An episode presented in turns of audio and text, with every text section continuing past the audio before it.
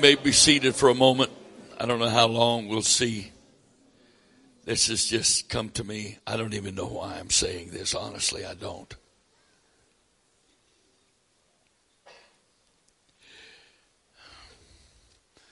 The Holy Ghost has been resisting in the Spirit all week. Some very, well, it's a, there's been a very specific line drawn by the Holy Ghost in this meeting. And I said, by the Holy Ghost.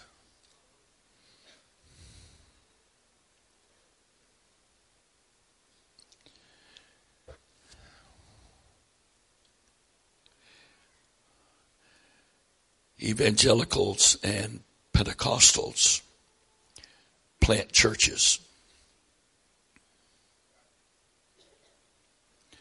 Apostolics don't plant churches. Apostolics do what Jesus did. Apostolic plants ministers. Except a grain of wheat fall in the ground and die, it abides alone. But if it dies, it brings forth much fruit. That's not talking about a church. That's talking about planting preachers. The prophet of God said to me as a very young man, he said, Brother Wright, building a church is easy for God. That's not even a problem for him. He's the church builder. But he will spend the majority of your life, if not all of it, trying to build a preacher.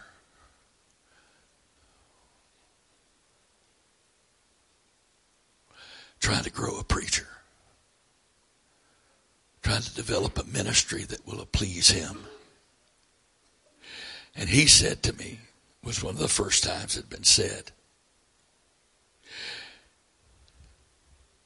you will never see the church here that you have in your spirit to see until you, as the grain of wheat, die. But it's not just the preacher, because Jesus said specifically in the parable of the wheat and the tares, the good seed are the children of God, and the bad seed are tares sown by the devil.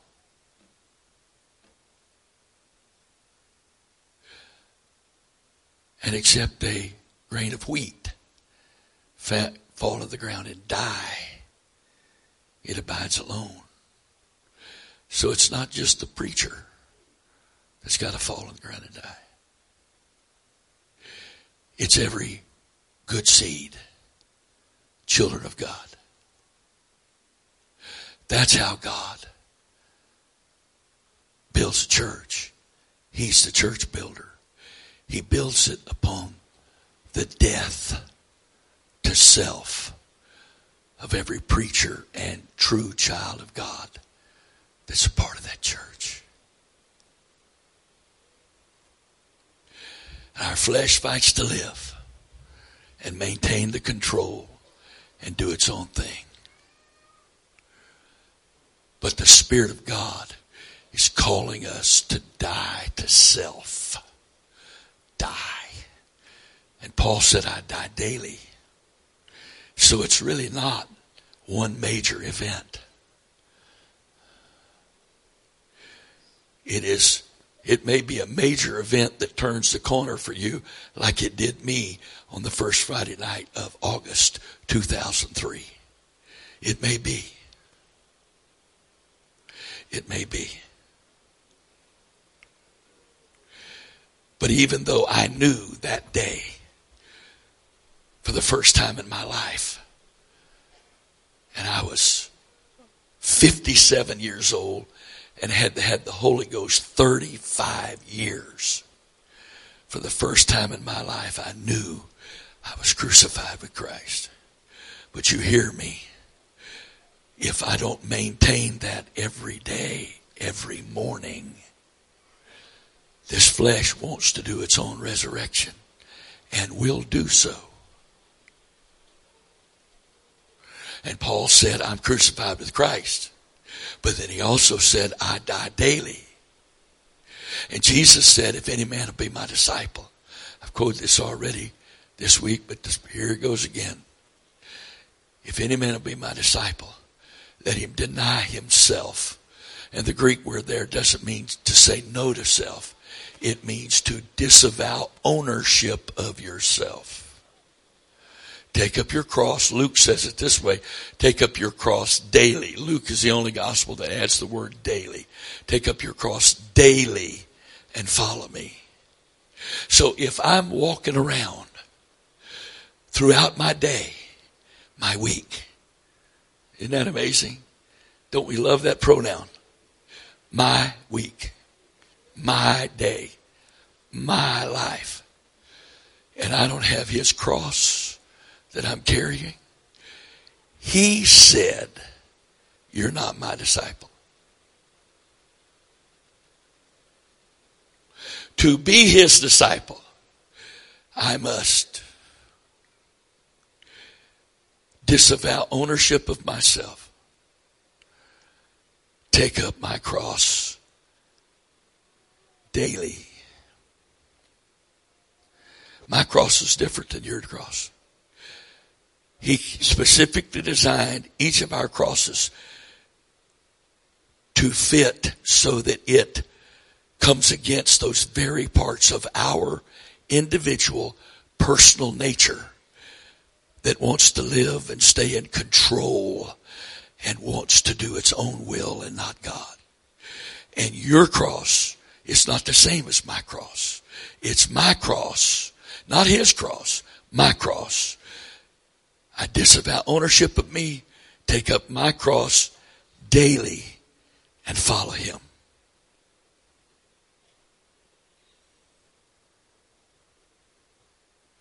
One more time. Your cross isn't my cross.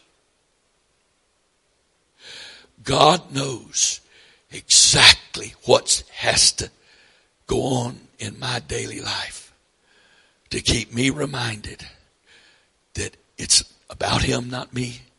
It's about his will, not mine. It's about his way, not mine. Those of you that were here today, if you've ever wondered in the back of your mind or more, if this stuff about following the Holy Ghost and just getting in the flow is just verbiage for me. You had a demonstration today that I really am only following a step at a time. Because the way that service ended up, I had no idea it was going there. And this is the seventh session of this time together. And I have not known one moment where we were going to be two steps from now. Not one time. Not one session in all of these I have not known. There have been sessions that I had some idea of where he was going to get to at some point in all of that. And sometimes it happened, and I've been very transparent with that. And sometimes it didn't, and I've been transparent with that. But today, my, hi. And after it, the travail lifted, even though the spirit didn't lift. And you all knew that. Nobody was leaving. And I'm thinking to myself, okay, if I don't leave, they're going to still be here. Church time tonight. Not because anybody felt was afraid to leave, but we were all afraid to leave. There was such a holy atmosphere in this place this afternoon. It was absolutely amazing. But I was sitting there and I'm thinking to myself, well, Lord, you really maneuvered me into that one. I never saw that coming at all. But truly, your ways are higher than our ways. And your thoughts are truly higher than our thoughts.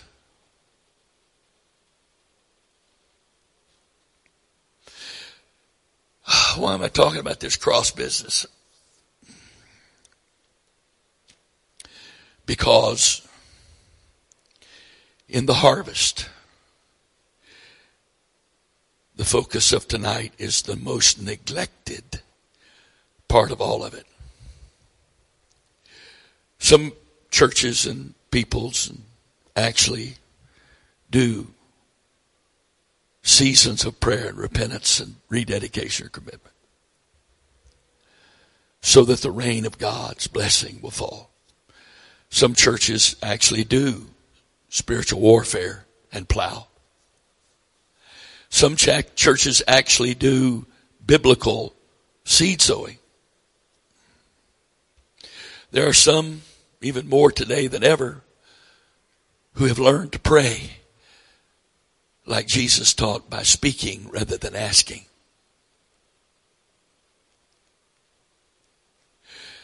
But there's just not very many of us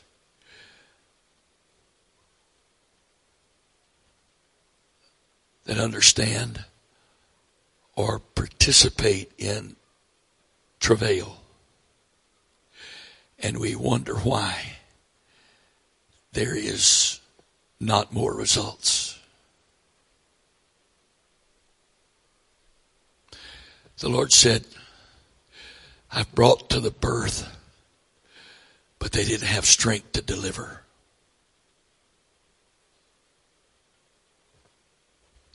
I brought him to the birth,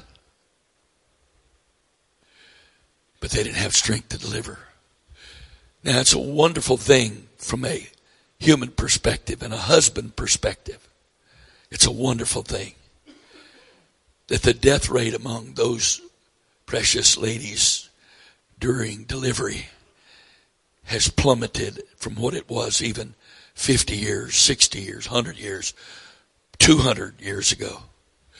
Because there was always a mixed joy in knowing that your wife, and her knowing that she was going to have a baby, because it was not a rare thing at all for a woman to die in childbirth.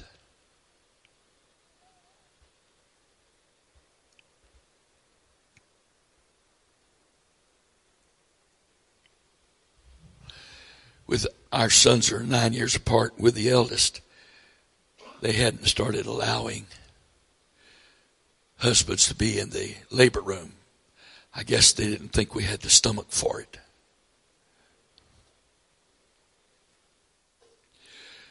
But when my mother-in-law and I took my wife to the Naval Academy Hospital out here, and uh, they checked her out. They didn't send her home, but they just said she wasn't far enough along and that it would be many hours before she birthed. And so they let her lay out in the waiting room with us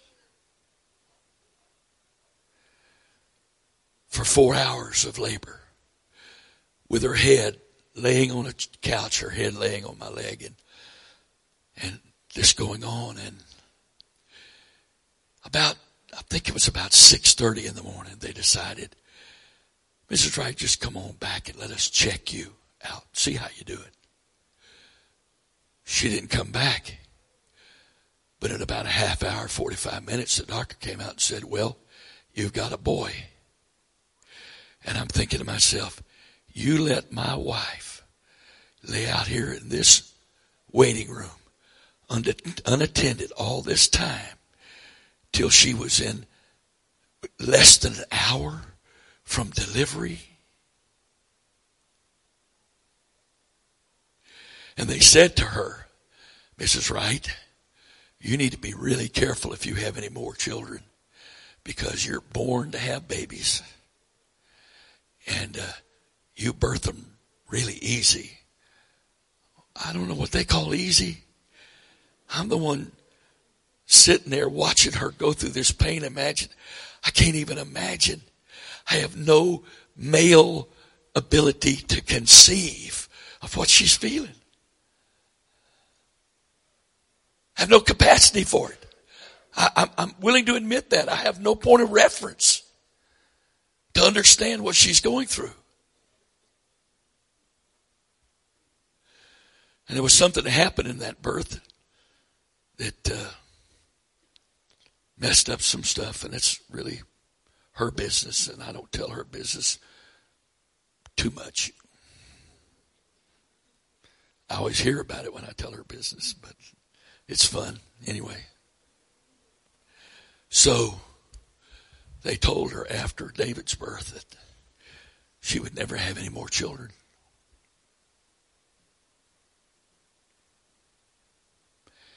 And uh, it was looking that way. Nine years of trying. No baby. But around uh, the last couple of weeks of December of nineteen seventy-nine, she got some kind of flu. It wasn't a three-day flu. It wasn't a seven-day flu. In the back of my mind, I'm thinking, oh, I remember the last time she was sick like this. And I said to her, I think you're expecting. Oh, no way, no way, no way. There's no way. So I said, okay. Well, she kept being sick. And I said, now, you're going to get an appointment with the doctor, go find out what's going on here. And uh, this was about the middle of January or so. And I said, uh, so she went to the hospital. The doctor. That was back when she wanted to do all that stuff by herself. She didn't want me in the room. Okay. So I went to church to pray. And I'm just praying. I'm minding my own business. Just praying. And this voice said to me, why don't you ask me if your wife is expecting? And I laughed and said, she's at the doctor. We're going to find out in just a little while. He said, I said, ask me if your wife is expecting. And I laughed and said, okay, okay. Is my wife going to have a baby? And that voice said, she's going to have a baby. It's going to be a boy. His name's going to be Joel. It's going to be a sign to this church of the outpour of the Spirit I'm going to give. I went, whoa, whoa. Well, that was back when there were party lines, you know. And we had a phone at the house that the extension was at the church because it was cheaper. Trust me. I heard it ring, and I knew it was the doctor's office.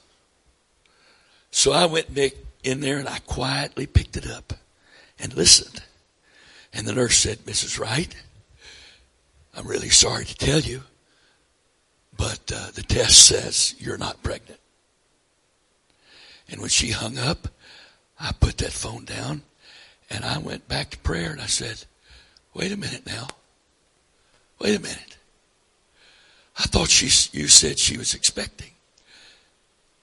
Is my wife going to have a baby? Same voice. Your wife's going to have a baby. It's going to be a boy. His name's going to be Joel. He's going to be a sign to the church concerning the outpouring of the Spirit I'm going to give. Okay. I go home and tell her what the Lord said.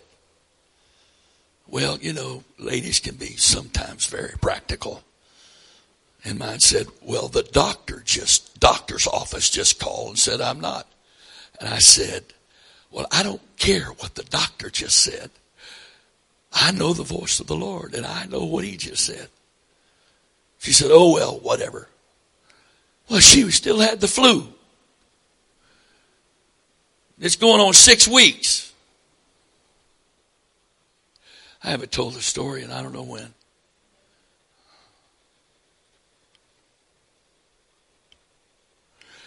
But the doctor told her, if you're still having these problems in a couple of weeks, you need to come back. And so, it was like two or three weeks, and she went back. When she went to the doctor's office, I went to the church, and I wasn't waiting this time. I said, is my wife going to have a baby? That same voice said, your wife's going to have a baby. It's going to be a boy. His, his name's going to be Joel. It's going to be a sign to the church concerning the outpouring of the Spirit that I'm going to give. Okay. I'm all ready for the good news when she gets when I get home. I'm all ready for the doctor to finally catch up with Jesus. And I got home and I said, well, what did he say?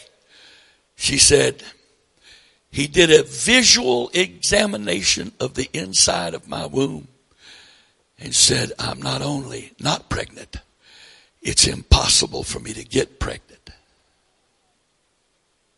And I said to her, that is one doctor that doesn't have a clue what he's talking about. Because I asked that question today, and God gave me the same answer. Well, all I know is what the doctor said.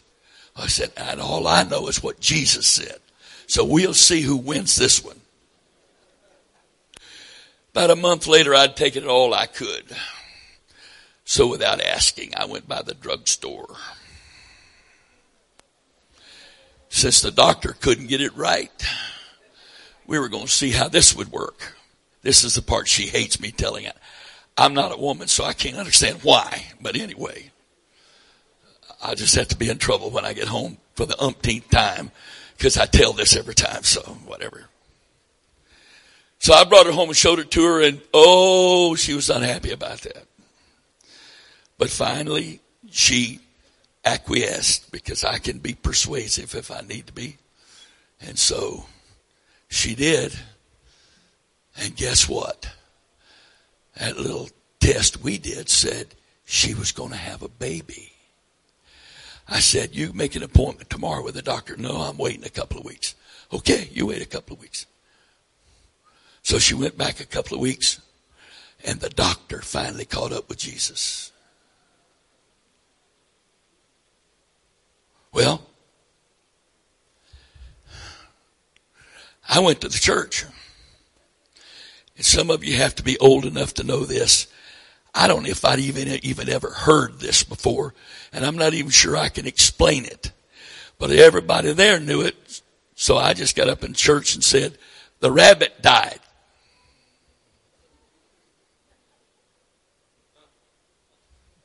You heard that before? Yeah. Well, I'd never heard of it before, but somebody told me that years ago, in order to test to see whether or not a woman was pregnant, they injected something. I don't know, from the woman in the rabbit, and if she was pregnant, the rabbit would die. So in my twisted sense of humor, that's how I announced to the church that my wife was about to have another baby. The rabbits died. And there was this pause while everybody's saying, trying to get the interpretation of that. And then there was this excitement because we were going to have a baby. And, uh, within two weeks of that confirmation from the doctor, we started a revival that went eleven weeks, five nights a week, five services a week, and we prayed through four hundred five people and baptized three hundred ninety-seven. And at the beginning of that revival, there was only about one hundred twenty-five of us, men, women, and children.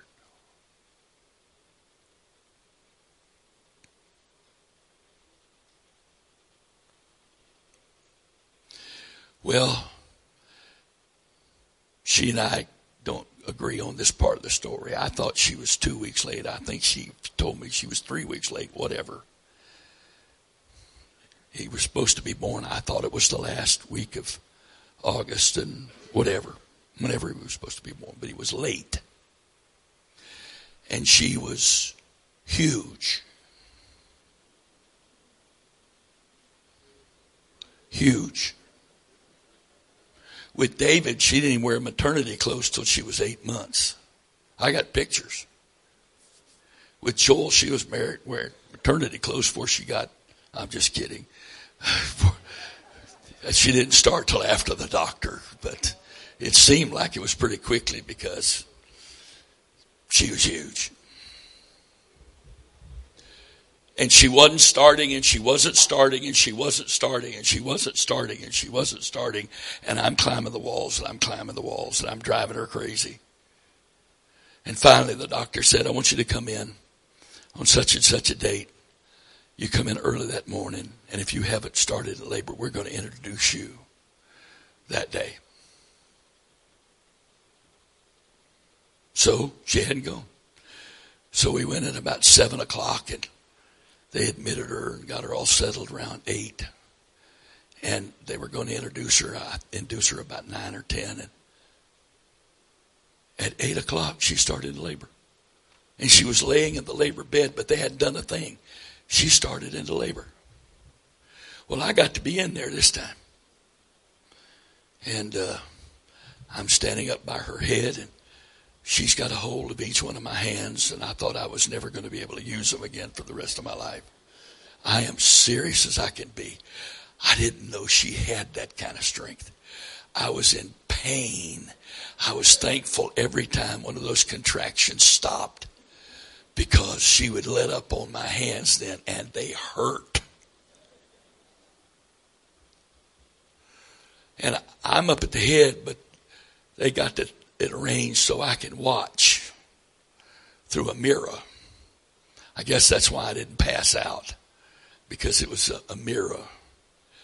But from the time his head appeared, it took her twenty minutes just to push his head out.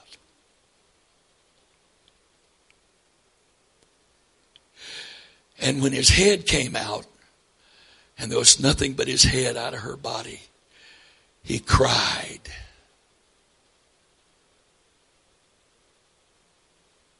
I didn't know that was possible. But when that happened, all of a sudden it was like somebody flipped a switch, and those people started rushing around. And the next thing I know, that doctor is sticking his hands inside and pulling, working shoulders out to pull him out. And I'm going, well, I don't think that's normal.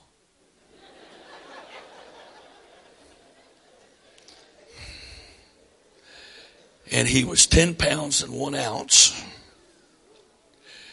And I make the stoop one in my life. I says to her, I say to her as if she had no idea at all, Alice, it really, honestly, I, that's really dense. As if she was an observer and didn't know that. But I said to the doctor, after it was all settled down and, and it appeared that they calmed down, that he was okay. I said,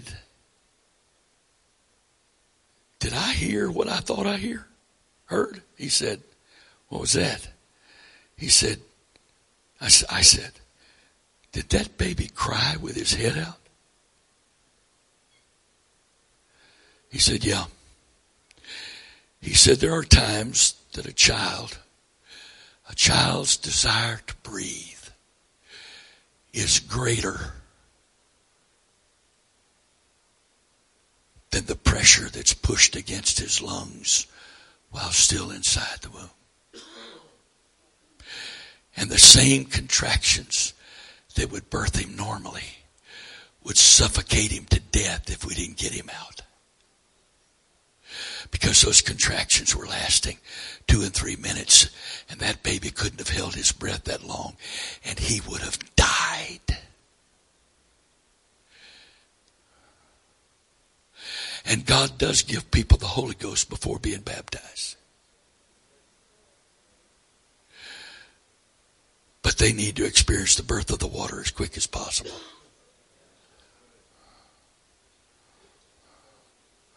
I received the Holy Ghost and was baptized that night. It's not the normal pattern. The normal pattern is you repent and you're baptized and you receive the Holy Ghost. But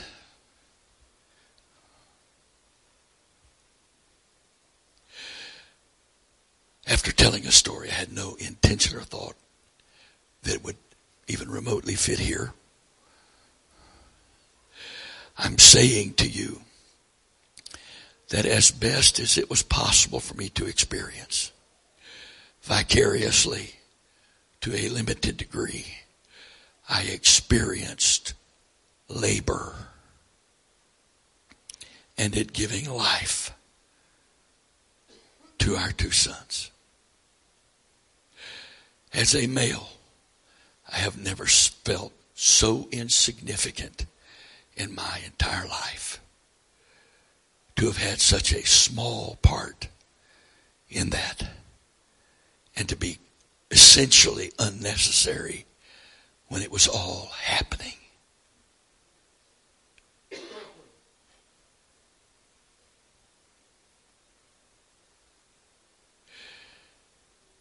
I have made the statement, and I mean it with everything in me. It is an absolute mystery to me how a woman could willingly go through that the second time. The first time you've heard stories, but it's like everything else till you've experienced it. Somebody needs to be listening, because if you think I'm rambling, you don't have a clue.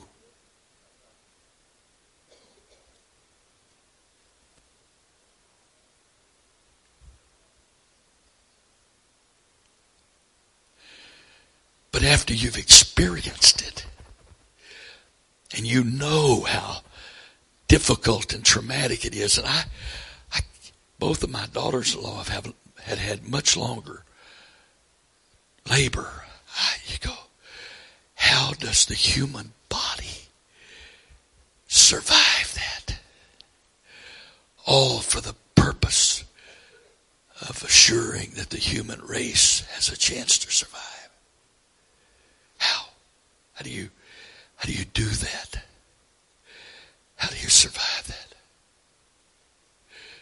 But after you've experienced it once, how could you, how can you willingly go through that again? Except that Jesus says, while a woman is in travail, she has sorrow. But after the child is born, she forgets the sorrow for joy that a man is born into this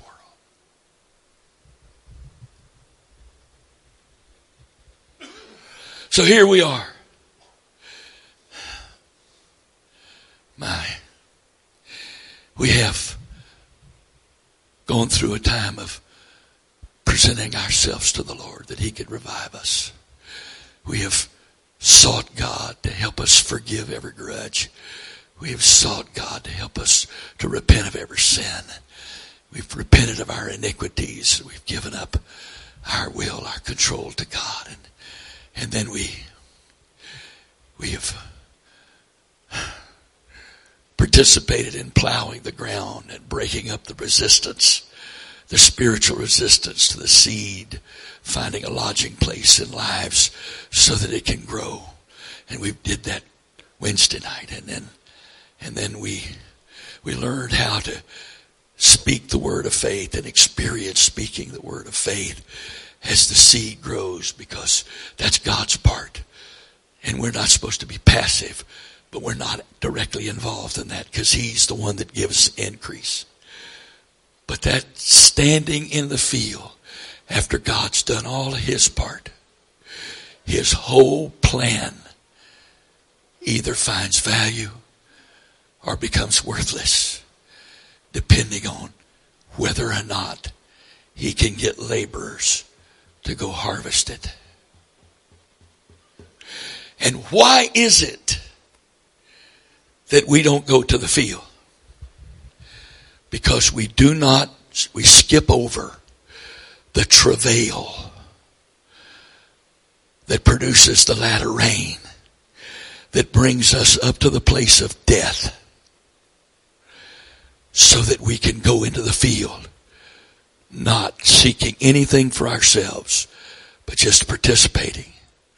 You see, because the last of the seven Palestinian rains to produce the winter wheat crop, because they only grow wheat in the winter, the last of them comes in the spring. And it begins like a woman's travail. Start and stop, start and stop, start and stop, and then it becomes a little more consistent, and then you go through periods of downpour until it crescendos, according to what I read, right around the time of the Passover, when he was crucified. So the cross is not the place of death. It's the culmination of everything leading up to that point. Because we know biblically and medically that the cross did not kill him. The cross was the place of death. It was not the cause of death.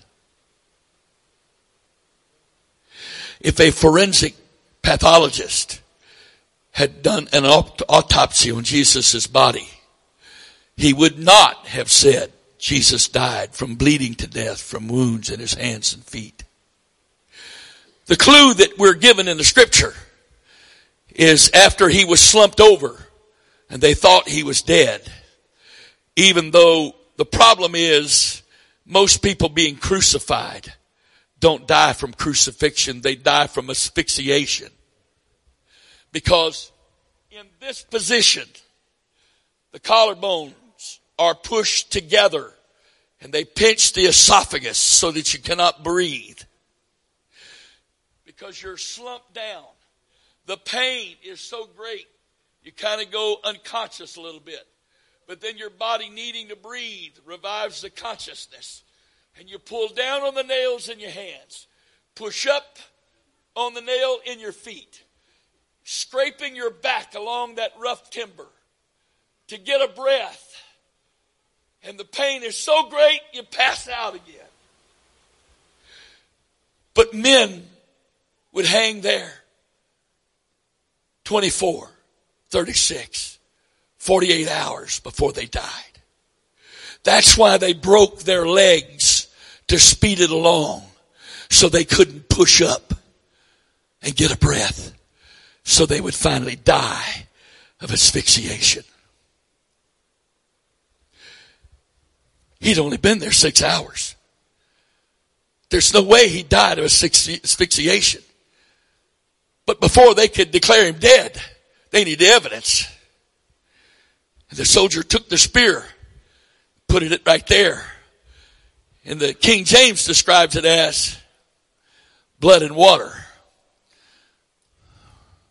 Because blood that's allowed to sit coagulates and separates the red blood cells from the plasma, what looks like water. And we get another clue.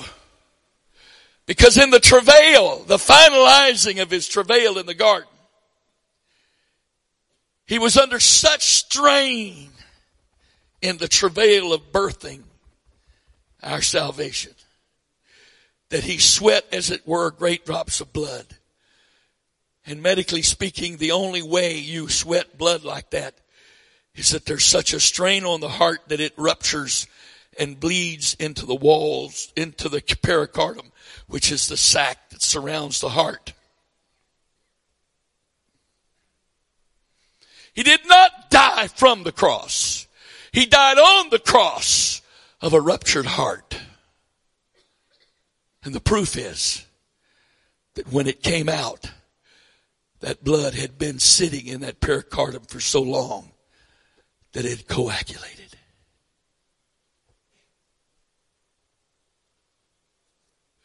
Jesus wept three times over that last few weeks or a month or so before his crucifixion. He was on his way to Jerusalem for that trip that was going to culminate in his crucifixion. He knew that. But he did a bypass journey because of a call to Bethany, because his friend Lazarus was sick. And he waited till his friend Lazarus died so he could show the power of God in resurrection as a foreshadowing of his resurrection.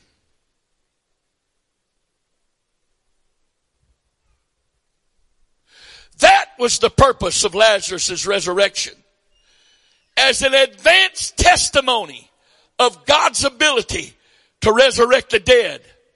And everybody knew Lazarus had been resurrected. It, this, that very act alone precipitated an increased activity of the plans of the priests to find some way to take him and kill him, because he's now gotten really dangerous, because everybody knew Lazarus. They knew he had died. He was dead four days. And he res- Jesus resurrected him. And he is now the most dangerous man to their traditions. And so,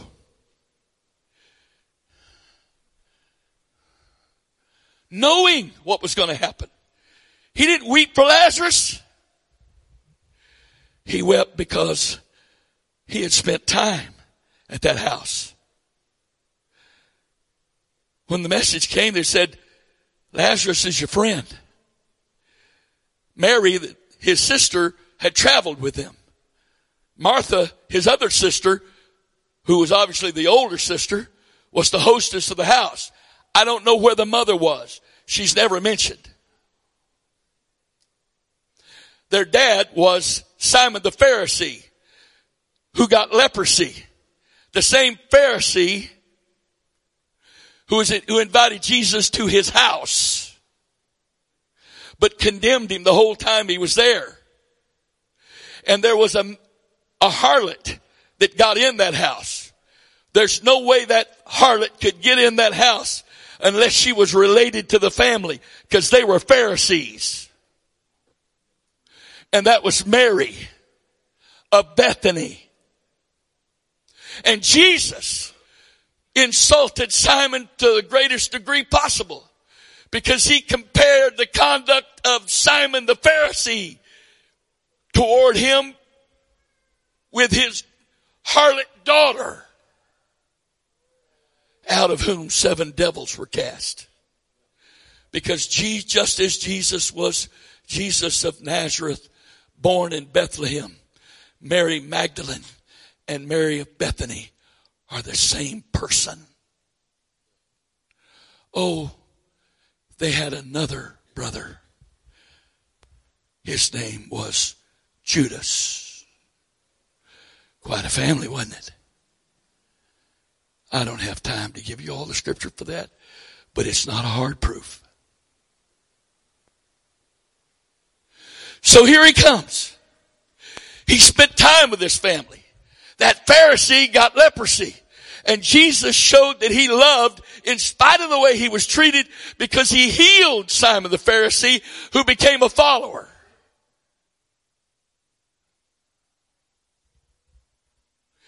He had a relationship with everybody in that house. They all knew him.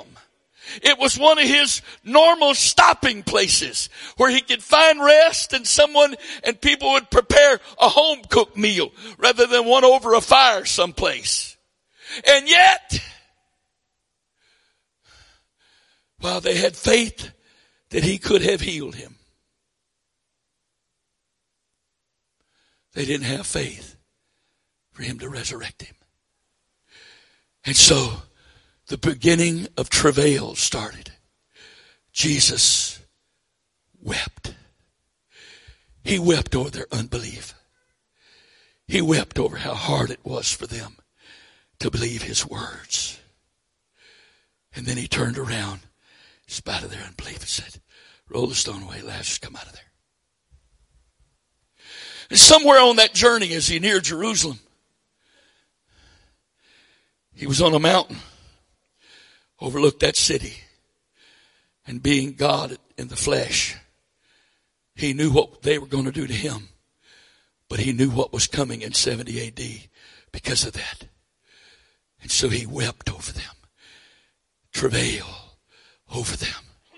Oh, Jerusalem, Jerusalem, thou that stonest the prophets and killest them that sent unto you, how often I would have gathered you together as a hen t'other chicks, but you would not. And now there's only judgment coming.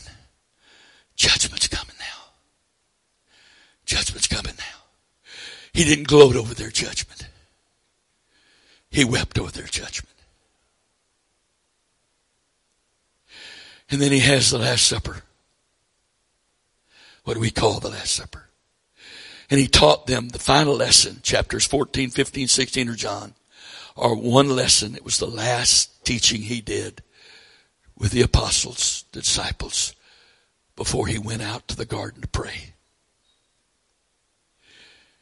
And he went out there in his birthing time now. He felt the first bit of labor pain out there in Bethany, outside Lazarus' tomb. And he, he felt the next strength of travail come in while he wept over that city that God says he loves.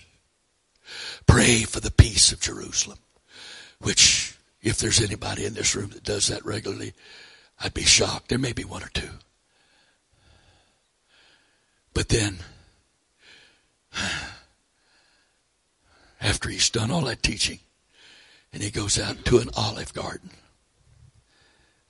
a garden on the Mount of Olives, and nine of them, no, excuse, eight, one had already left. Eight of them go so far, but it's late. It's been a very strenuous journey, and they're tired. And he takes the, the three that he thought were the most with him, the most that understood, that understood the most, Peter, James, and John. And they took, he took them a little farther, and he said, "Pray here with me. Watch with me. It's the hour of temptation." It wasn't temptation to lust. It was the hour of trial. This is it. This is the moment. The baby's either going to be born or the baby's not going to be born.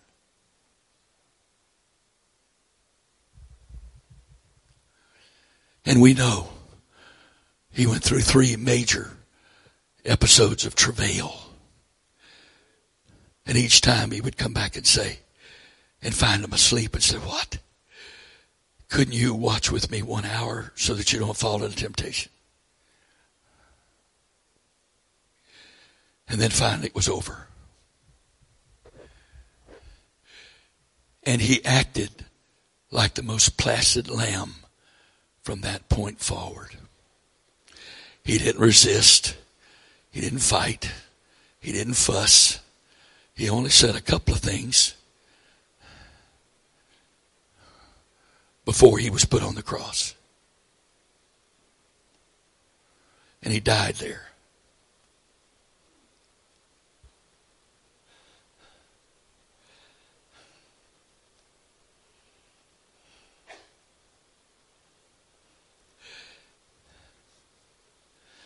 And I'm reading, beginning with Isaiah fifty-two, verse thirteen. "Behold, my servant shall deal prudently. He shall be exalted and extolled and be very high. As many were astonished or astonished at thee." Why? "Because his visage was so marred more than any man, and his form more than the sons of men. So shall he sprinkle many nations. The kings shall shut their mouths at him, for that which had not been told them shall they see, and that which they had not heard they shall consider." Isaiah fifty-three, one. That's the next verse. "Who hath believed our report? And to whom is the arm of the Lord revealed? For he shall grow up before him as a tender plant, and as a root out of a dry ground. He hath no form nor comeliness. And when we shall see him, there is no beauty that we shall desire him. He is despised and rejected of men, a man of sorrows and acquainted with grief. And we hid, as it were, our faces from him. And he was despised, and we esteemed him not. Surely he hath borne our griefs and carried our sorrows. Yet we did esteem him stricken, smitten of God, and afflicted. But he was wounded for our transgressions. He was bruised for our iniquities. The chastisement of our peace was upon him, and with his stripes we are healed. All we like sheep have gone astray. We have turned every one to his own way, and the Lord hath laid on him. And the Lord hath laid on him the iniquity of us all. He was oppressed, and he was afflicted, yet he opened not his mouth.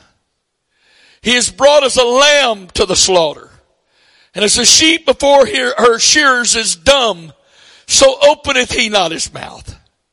He was taken from prison and from judgment, and who shall declare his generation? For he was cut off out of the land of the living. For the transgression of my people was he stricken.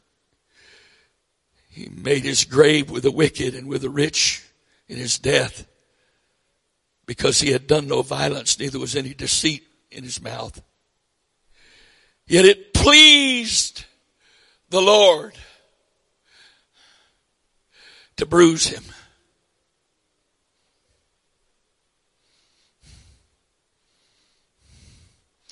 He hath put him to grief. When thou shalt make his soul an offering for sin, he shall see his seed. He shall prolong his days, and the pleasure of the Lord shall prosper in his hand. He shall see the travail of his soul and be satisfied. By his knowledge shall my righteous servant justify many, for he shall bear their iniquities. Therefore will I divide him a portion with the great, and he shall divide the spoil with the strong, because he hath poured out his soul unto death, and he was numbered with the transgressors, and he bare the sin of many, and made intercession for the transgressors.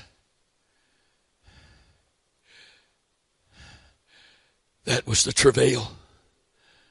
But here's the birth, the very next verse. Psalms fifty-four one. What it's said here is the result of all that's been said. Sing, O barren, thou that didst not bear. Break forth into singing and cry aloud, thou that didst not travail with child before now. For more are the children of the desolate than the children of the married wife, saith the Lord. Enlarge the place of thy tent, and let them stretch forth the curtains of this hab- thine habitation. Spare not, lengthen thy cords, and strengthen thy stakes, for thou shalt break forth on the right hand and on the left, and thy seed shall inherit the Gentiles, and make the desolate cities to be inhabited. Fear not, for thou shalt not be ashamed, neither be thou confounded, for thou shalt not be put to shame, for thou shalt forget the shame of thy youth, and shalt not remember the reproach of thy widowhood anymore.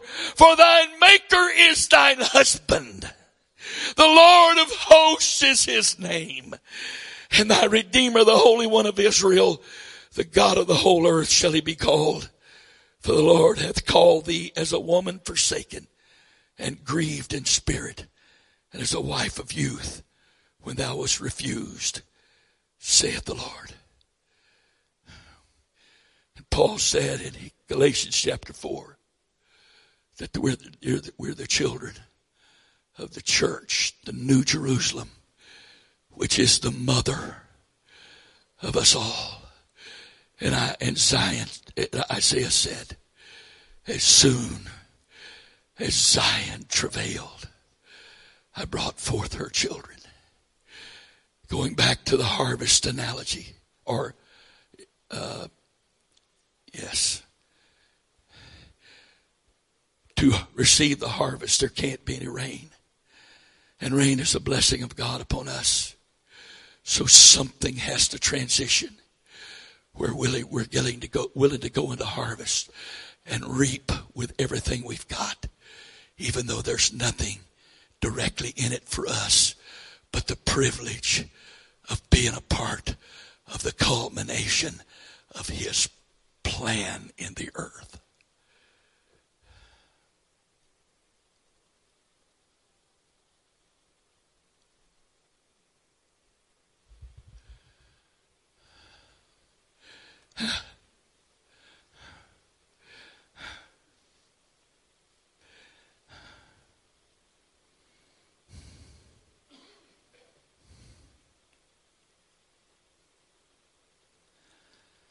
I need my wife and my daughter-in-law to come to the platform, please. I need two microphones. Whoever has the uh, screen,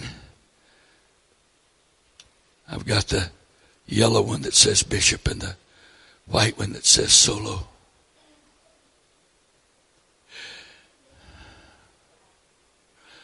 Come over here, please.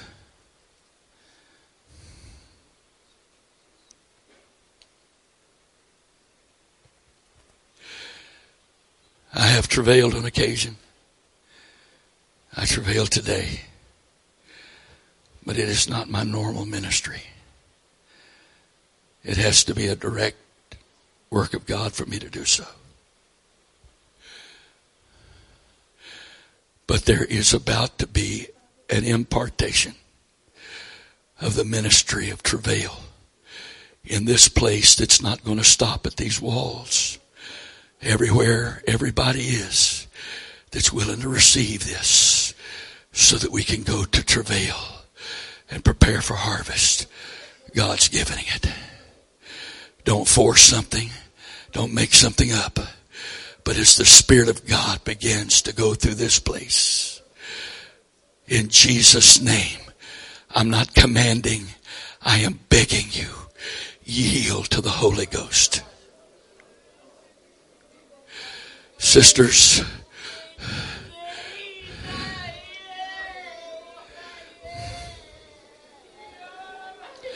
I need volume on these mics, please.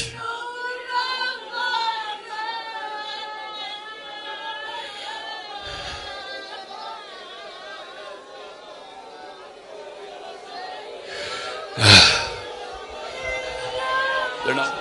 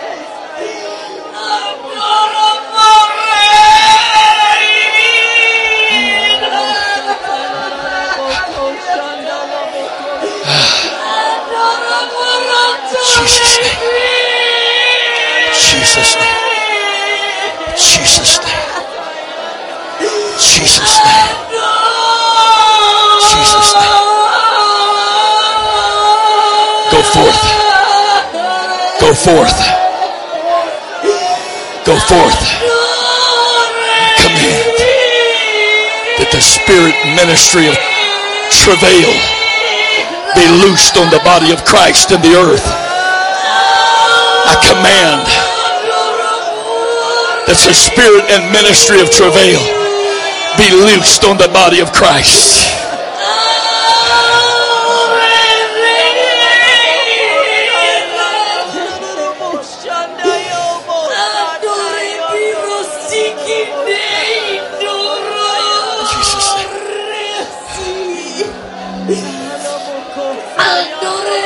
It's time for the birth! It's time for the birth!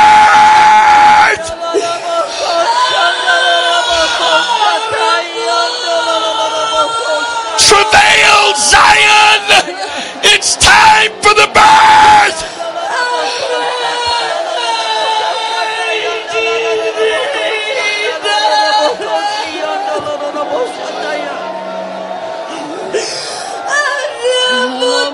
Israel.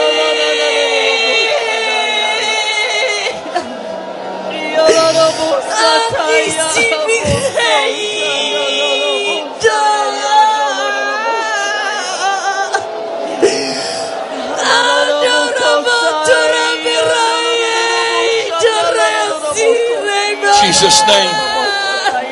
Jesus' name. Jesus' name.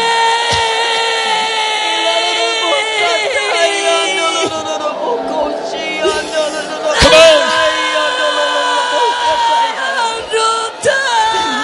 Come on. It's time for the birth. Zion. It's time for the birth. Zion.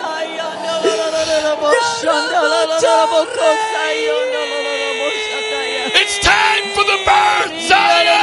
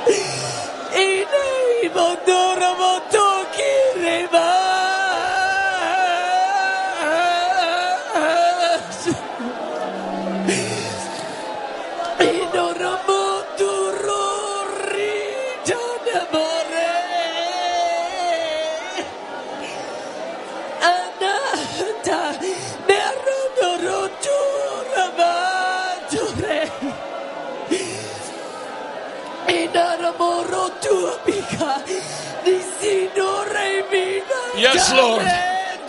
Yes, Lord. We're yours, Jesus. We're yours, Jesus.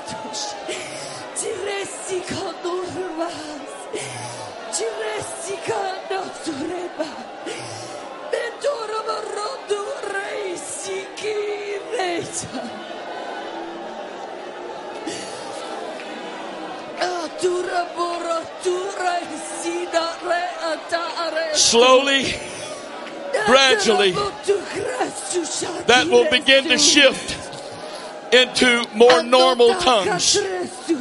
Don't shift on purpose. Don't give up. But as it begins to shift, it's okay. You're not doing something wrong if it begins to shift into normal tongues.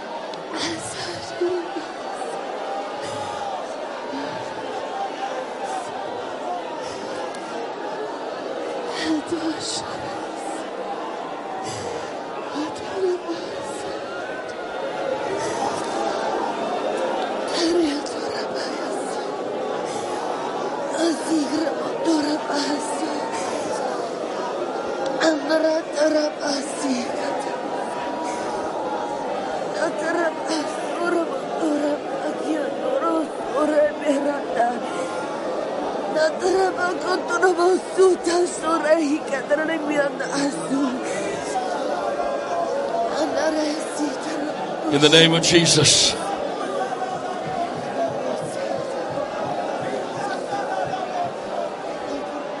In the name of Jesus. In the name of Jesus.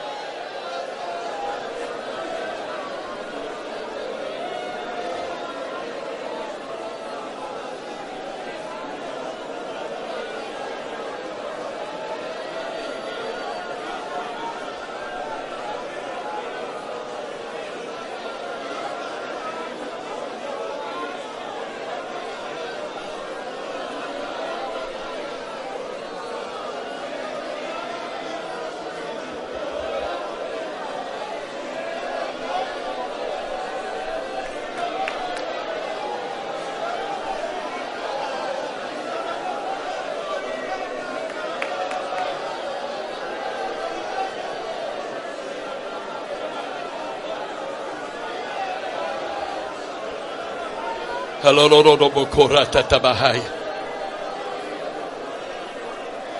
Tie kala ratatahaya Tie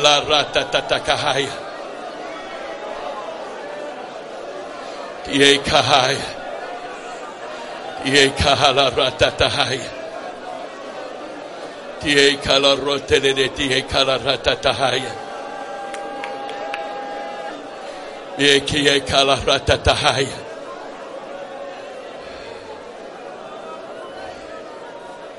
In the name of Jesus. In the name of Jesus. In the name of Jesus. In the name of Jesus. In the name of Jesus. Yeki kula rotolorotobukutai. Now,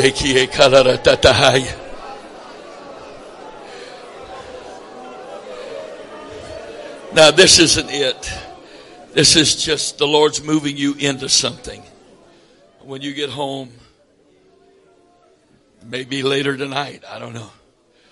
But we are in a season of travail because God is ready to birth, begin to do the harvest He promised. And we are not qualified to go to the field till we participate in travail. Now, I realize there are some of you here, you just don't know how to connect with that. That doesn't make some, you're something wrong with you. There are some people that I know that are powerful warfare intercessors that just don't know how to yield to travail intercession. And that's okay. That's okay. Some are more powerfully used in one and the other. And that's okay. I don't want anybody leaving here feeling something's wrong with you. Unless, of course, there is. Because if in your spirit you're just going, boy, this is a bunch of stuff. What is this all about? Well, I'm not sure there's any hope for you without a major change of, change of attitude. I said this the first night. There isn't anything that's been done or said this entire week I'm not prepared to defend with multiple scriptures. That is if the Bible matters to you. It's the final authority of my life. It tells me what to think, what to believe. Period. A lot of people judge the Bible by people. Well, that's a good person, so surely they've got to be right. And I know this is not exactly what they do in practice and all that, but surely they're a good person. So we're going to discount the plain teaching of the Scripture because my friend here has got to be, if God's going to save anybody, he's got to save him. That's the fatal flaw. The Bible only judges us. We don't judge the Bible by people. Because if you judge the Bible by people, you will find that every preacher is going to make some mistake that will give you an excuse to not follow him. God will see to it to remind you he's just a vessel. Now, when I was a young preacher, the elders told me, you, you, You know, you, you can't ever admit you got a problem. You can't ever admit in the pulpit that you got a struggle. You, I'm sorry. I don't, I'm not disrespecting my elders. You ready? I'm going to be in trouble for this word. That's the stupidest thing I've ever heard. Like we're pastoring a bunch of people that are dumb and they, they're not spiritual enough to read and discern when you've got a problem. You don't have to get up there and empty your entire laundry basket. But it helps them to know that your life isn't perfect, but that you're working through it by the grace of God.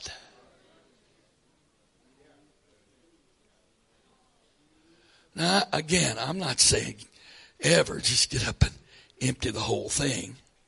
No. But this is an earthen vessel, and I'm not pretending it's a gold pot.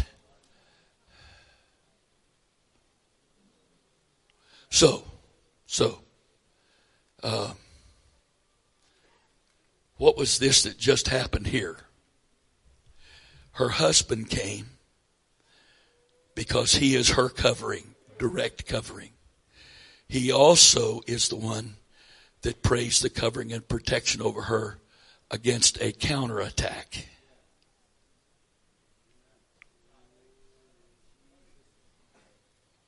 That's an important point. An individual asked me last night. She said, my pastor's not here, and, and I, I'm not really sure what I'm supposed to do about travailing. And I said, first of all, you need to go sit with your pastor, tell him what you're feeling, and ask him what he's comfortable with, and to let him know that if at any point in the service that you're flowing in a direction that he's not comfortable with, please stop me. I want to do things decently in order. I want to be submitted to authority. Because the most, one of the most foolish things in the world you can do is participate in the spirit world without the covering of authority. If you answer to nobody,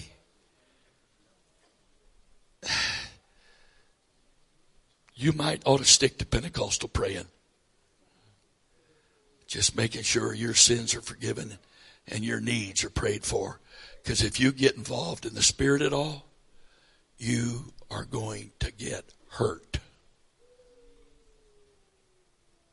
Because you don't have authority unless you're under authority.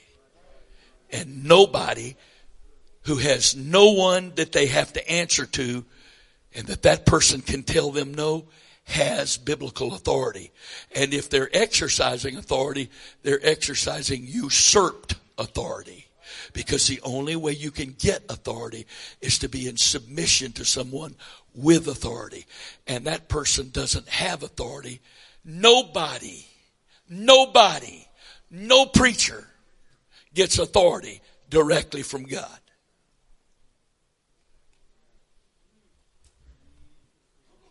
There are men here today, tonight, been here this week. At one point, there was three of them out of seven. They're part of an external board. Every one of them is an apostle. Every one of them is a bishop. And they can tell me no, and I will listen, and they have done it because we've had this structure in place since nineteen ninety. Because I got tired of being uncovered and realizing how vulnerable I was because I'm trying to do something that requires authority, and I didn't have any authority because I didn't have anybody that could tell me no.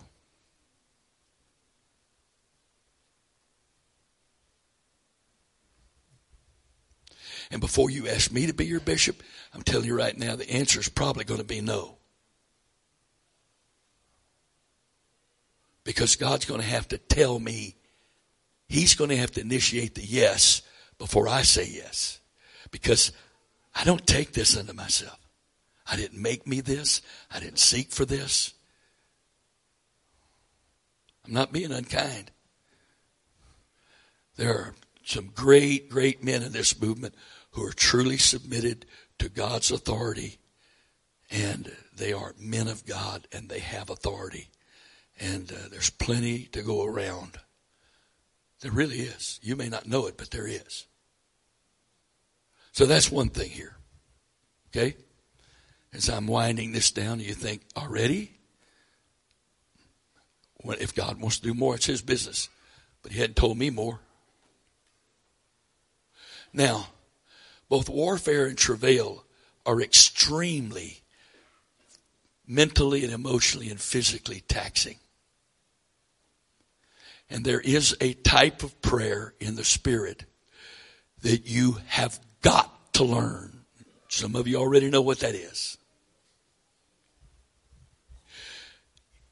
You are giving out spiritually. The Spirit of the Lord is taking, using your earthen vessel, its mental, emotional, physical energy, and along with that ministry, pouring you out. If you don't give Him a chance to put it back, because in the will of God, you will never be in deficit to what He asks you to do. You hear what I just said? In the will of God, you will never be in deficit with what He said. Now my feet hurt. And I'm not ready to go run a marathon. Of course, on any day, I wouldn't be ready to go run a marathon. But if you think I'm tired,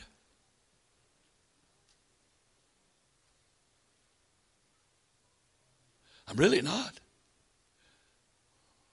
If this meeting was another three days, let's do it. I'm not boasting in me. I'm telling you what God can do.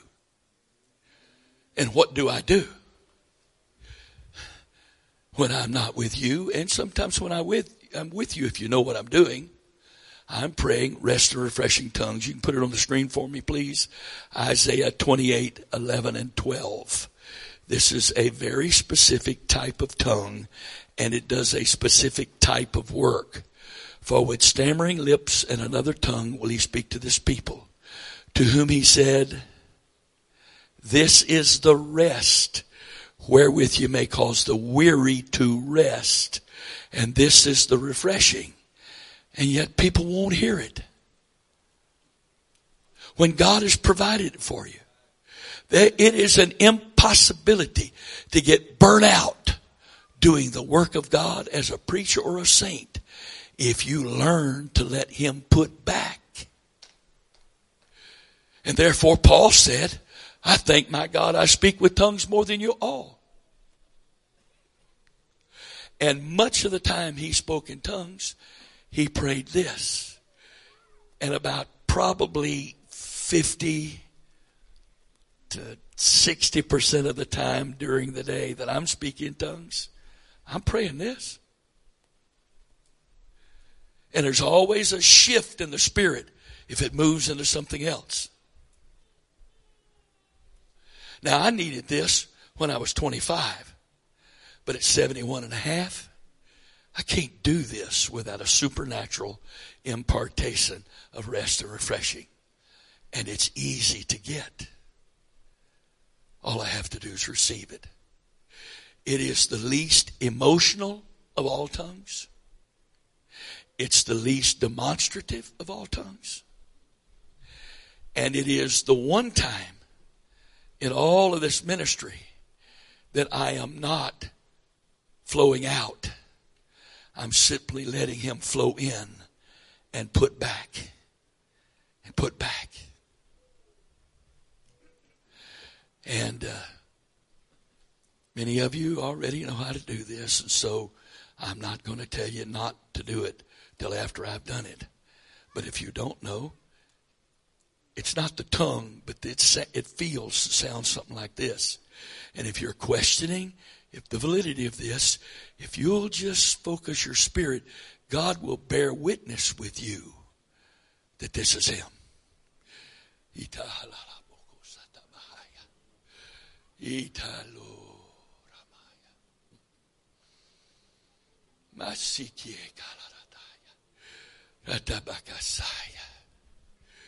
Ye kie katasaya, harabakasai, tie kulara tatatamanamai, tie katie kulara bahaya, rotobokusi, ramai, ratebiakasiya, ratabokusi kietaya, roboku ratabahaya, ratabaketiya, romo. Ramokosi, Ramokotataya. I talk in tongues like that on an airplane, and people don't ever hear me doing it. I've walked down the mall praying in tongues like that, and nobody would even know it. During a service, it looks like I'm just sitting there uninvolved. But if you look really close, if you got eyesight that good, you'll watch my lips moving. Because I'm almost never at any moment in a service that I'm not either praising or confirming in English or praying in tongues. Most of the time, it's that tongue. It's just giving me strength and rest and refreshing. But during the service, sometimes it'll shift, and I'll pray, and I can pray very powerfully without it being distracting because it's not in divine order to do that at the point, so I'm not trying to distract. So it can shift. It can shift. But a lot of times I can sit right there, and the, the way the Spirit is moving will tell me of shifts that's coming because I'll begin to feel that shift in my tongue. And if I just wait on it, wait on it, all of a sudden there's a shifting moving in the auditorium among the people. Why? Because if you walk in the Spirit, Paul said, we should live in the Spirit. Galatians five. I don't want to just walk in the Spirit. I want to live in the Spirit. And if I'm living in the Spirit, that means even if I'm asleep, the Spirit of God is flowing in and out. Because he said, pray without ceasing. And pray without ceasing didn't, doesn't mean when you're awake. And I want that connection to be there. I want, to, I want that connection to be there. Brother Wright, what about bad dreams? What?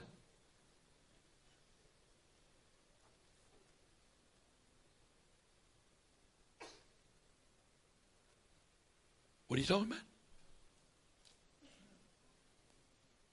Do people have bad dreams?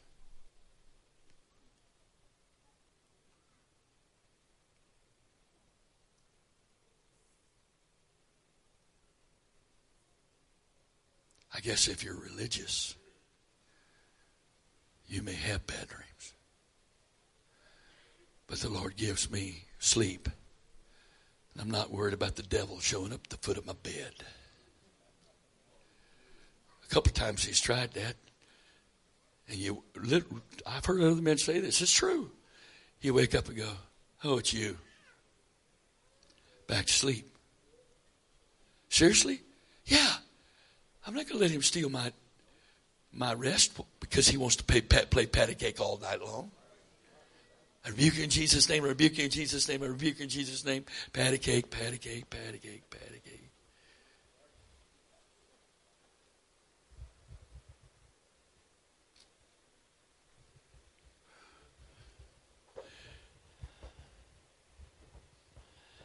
Men of God,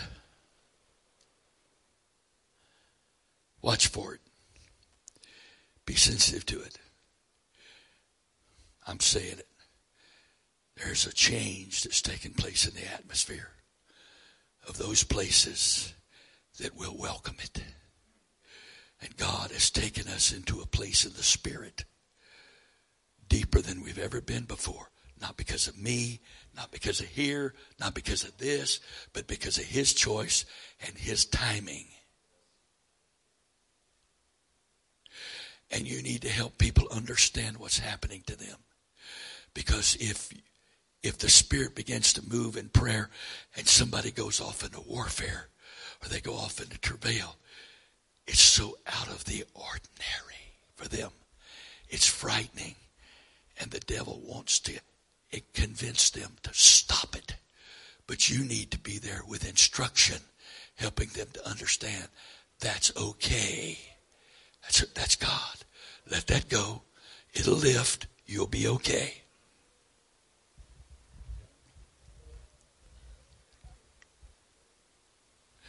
One of the most dramatic experiences of my entire life.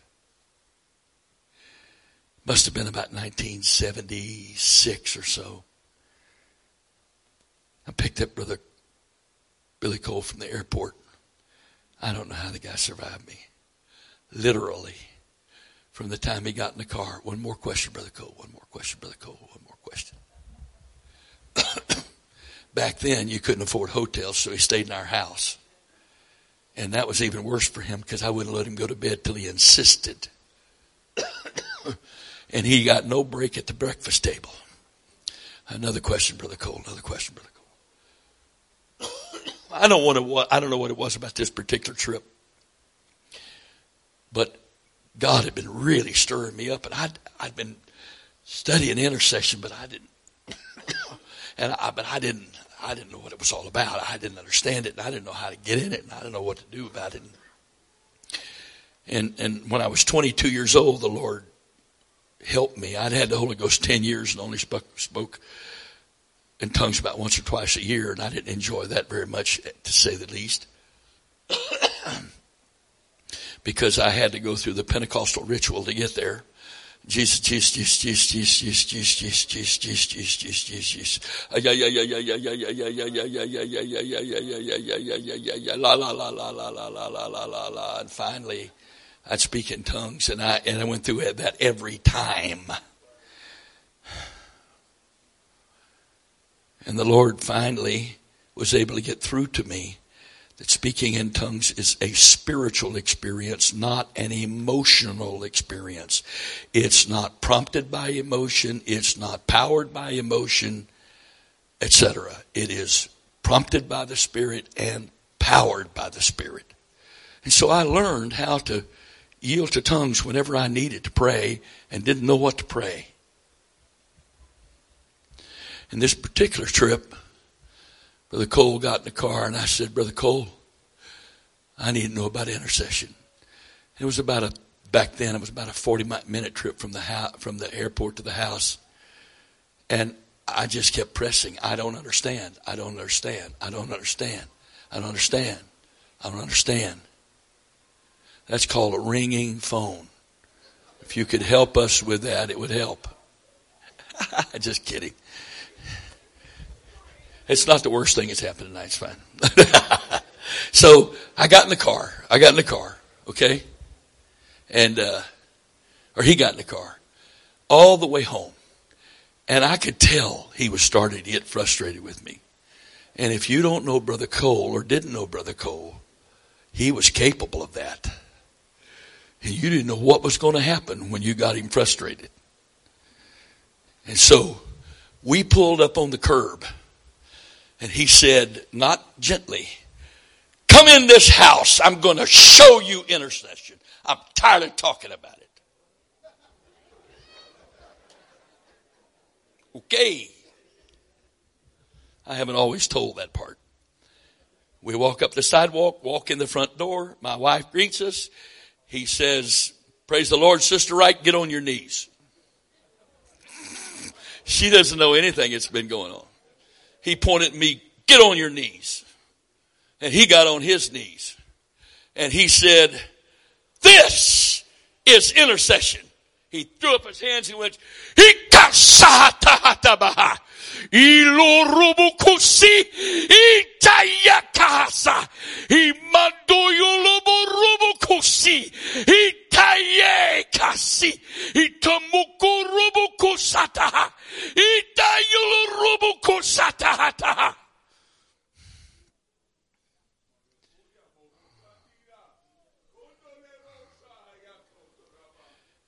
and then he just said, that's intercession.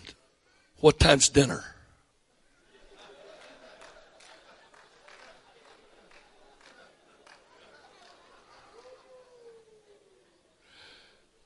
I never seen like that in my life. I never seen. I didn't even know that could. You, I didn't think you could do something like that. You can't just. Here, here's here's the carnal. See, I I didn't know you could just turn that on and off. You're not turning it on and off. It's there. You can yield.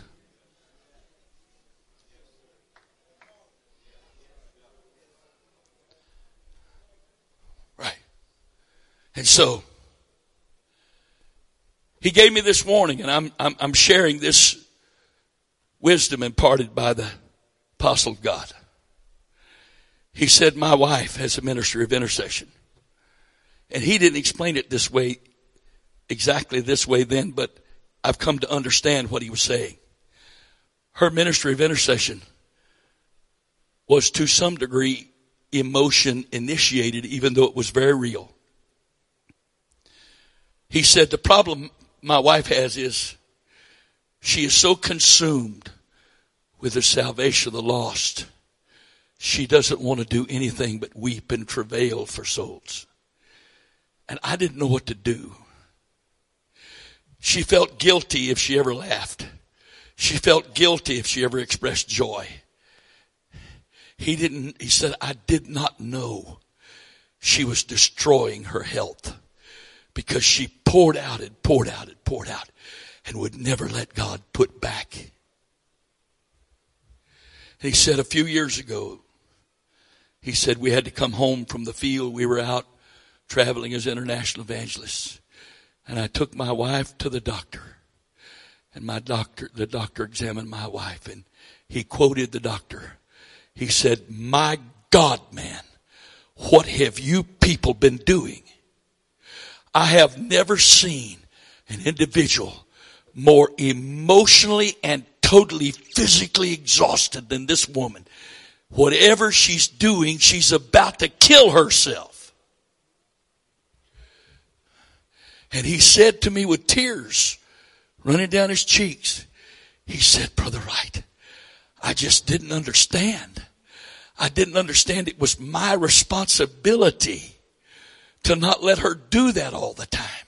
It was my responsibility to make sure that she let God replenish all of that in her. because we could no longer travel. She has never, and she never did. She never recovered. Well, here's the problem.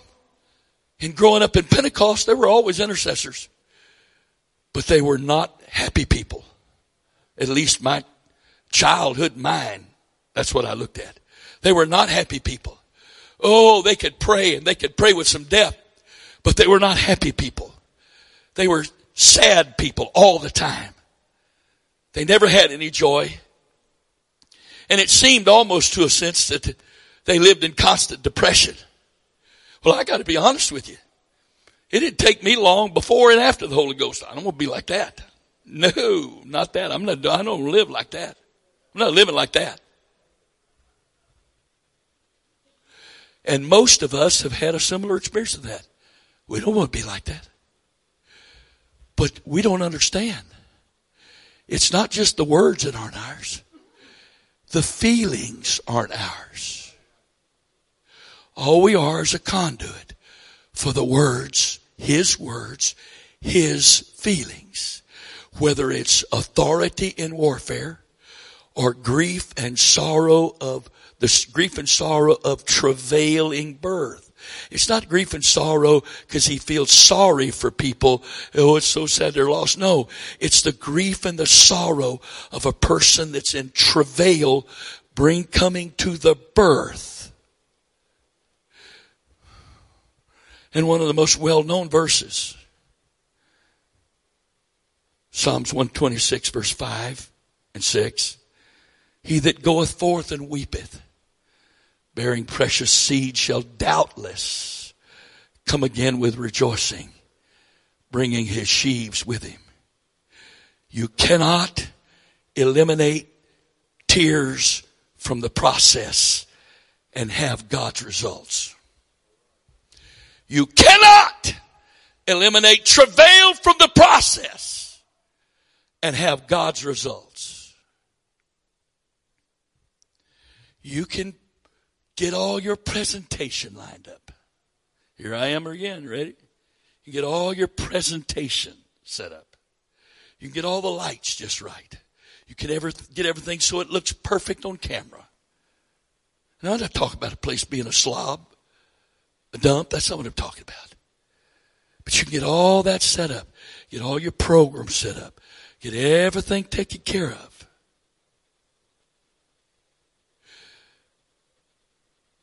And you eliminate tears from it, and it's a sham.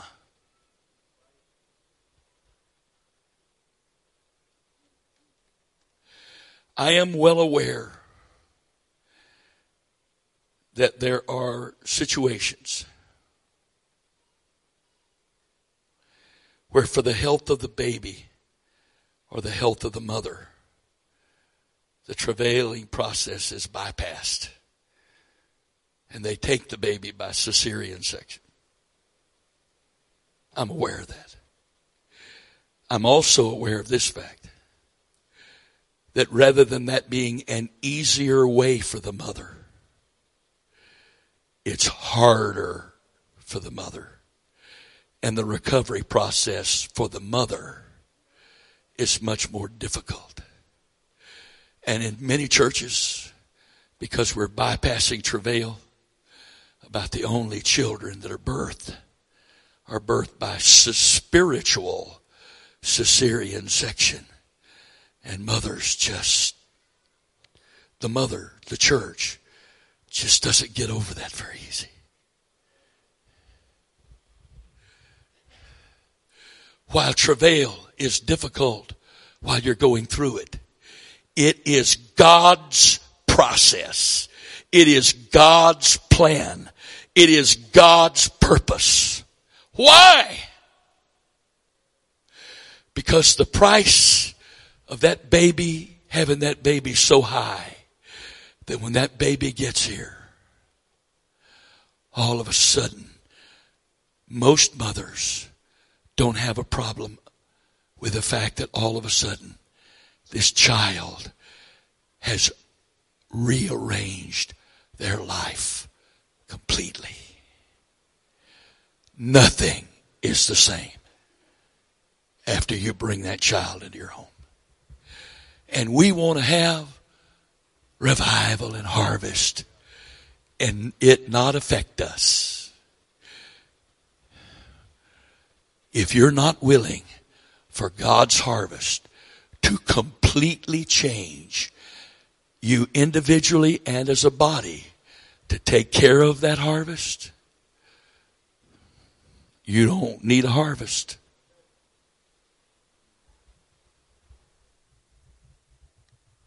You don't need one.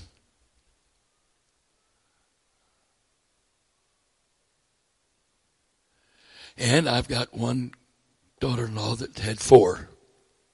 I've got another daughter-in-law that had three. We had two, but they were nine years apart. My wife and I, especially me, had no way to relate to the eldest, who had one a year and a half after the first one, a second one two years after the, a third one the two years after the second one, and a fourth one two and a half years after the third one. Literally. Exactly. Year and a half, two, two and a half years. And to watch, adding two, the second one to one, that changes a lot of stuff. I'll never forget the day we brought Esther, the second child, home. My wife was helping with Elizabeth, the oldest. And so Angie and David came to, to the house with right after the birthing center with uh, Esther. And my wife brings one and a half year old Elizabeth into the room to see her sister. And these, I'll never forget them.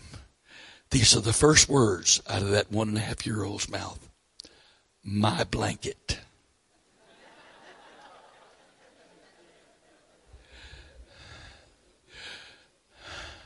Her sister was wrapped in her blanket. And what was in the blanket was of no consequence. What are you doing with my blanket?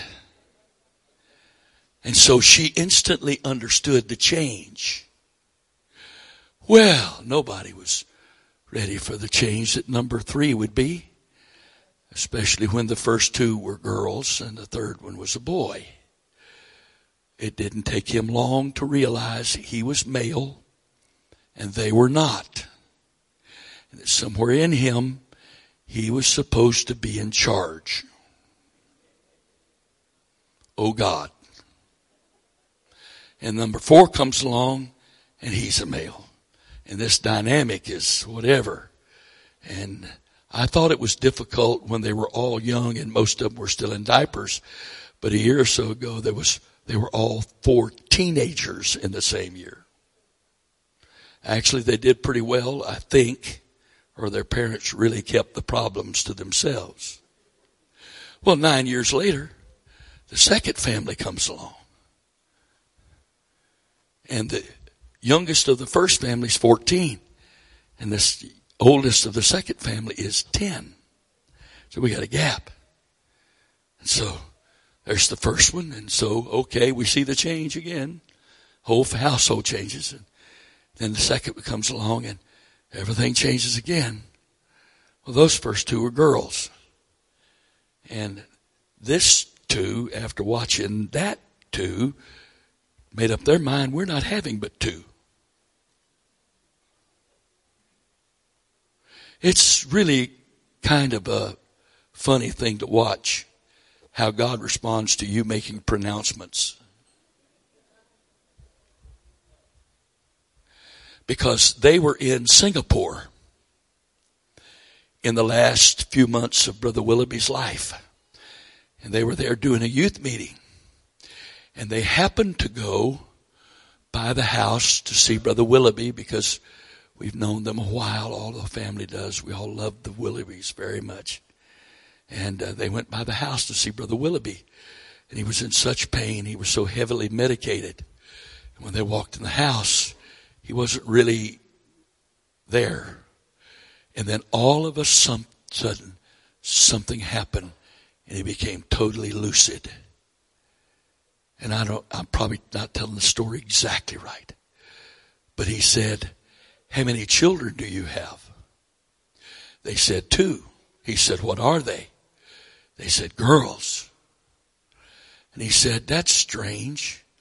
This morning in prayer, I saw you holding two, three-year-old little boy. And he's going to be born. And here's what's going to happen. And while you're expecting him, they're going to find problems with him while he's in the womb. Don't worry about it. It's going to be okay. And this is going to happen and whatever. Well,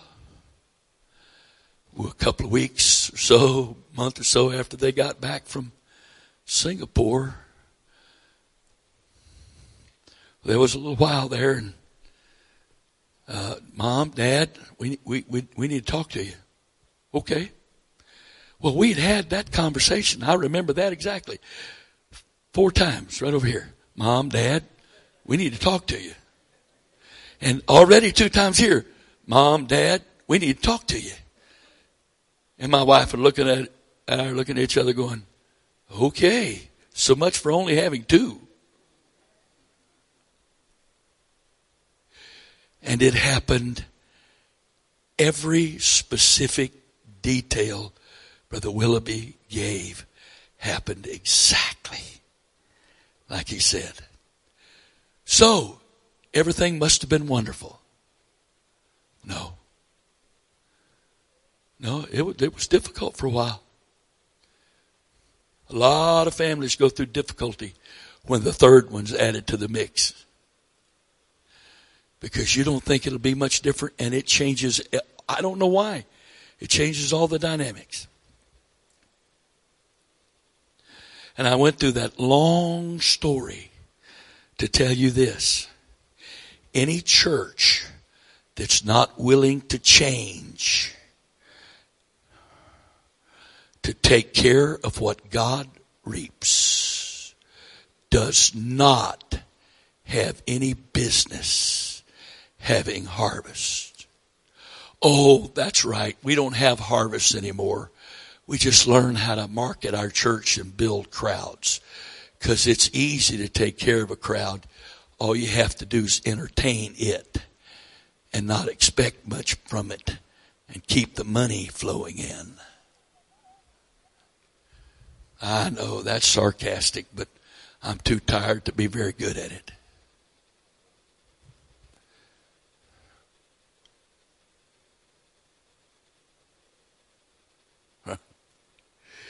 My, my, my, my, my. This is what's so amazing to me, okay? We're going along here. It feels like there's nothing happening. Let's check and see if there's something happening. Why don't you just begin to pray at whatever level you can pray? Let's just tap in to what may or may not be going on here right now. Yeah. Yeah, let's just tap in. Let's see if all of this has just been rambling or if it's been impartation and instruction from the Holy Ghost. Come on. Come on. Ha, ha, ha, ha, ha, ha. My. Woo. Ha, ha. Itaha la bokose kie kala rara da tataha. Yela mandahaya. La la rote yesu kitie kahata. Woo! Ha. I glorify you, Father. I praise you, Father. I honor you, Father.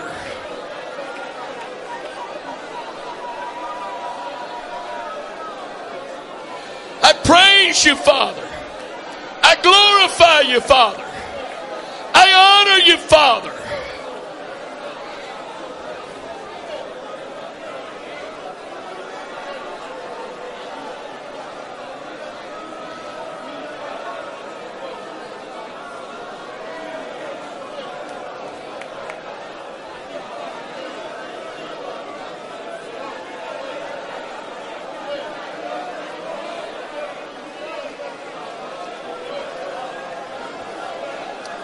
My, my, my, my, my.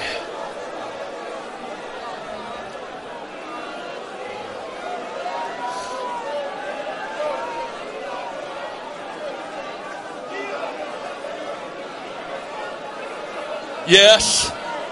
Yes, Lord. Yes, Lord. Yes, Lord. Ha ha.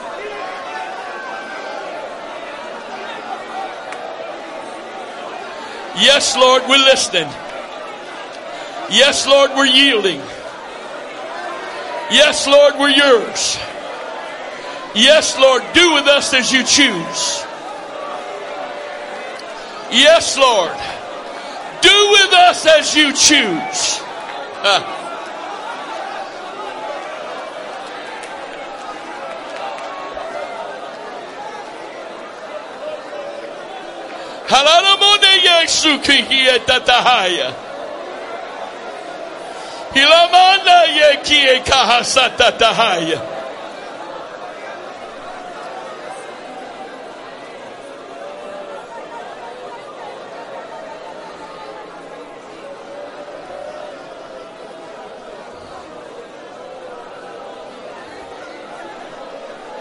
In the name of Jesus.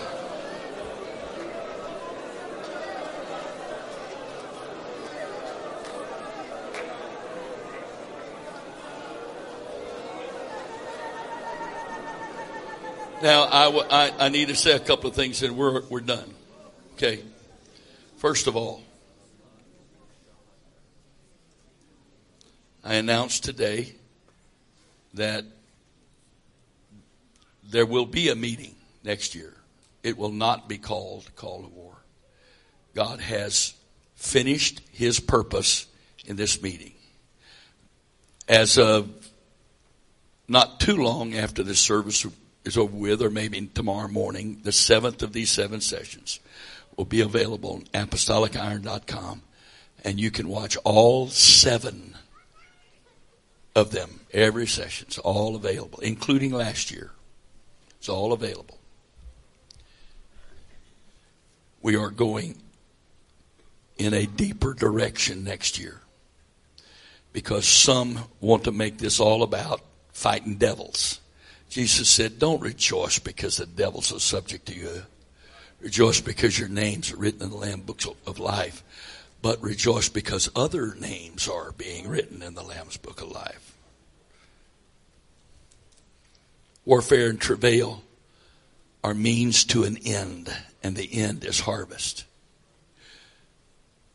A couple of times I have had the responsibility to officiate at funerals of stillborn babies that were alive up until, one of them was alive up until a few, about an hour before the birth. And they were alive, healthy, full-term babies, but they died in the womb before birth. And all of those nine months, every throwing up session, every changing of the size of the clothes, every backache, every difficulty, suddenly lost its value. And everything we've done this week and talked about is of no value if there's no harvest. Pray all you want. Intercede, warfare. Intercede, travail. Sow gospel seed everywhere. But if there's no harvest, there's no value.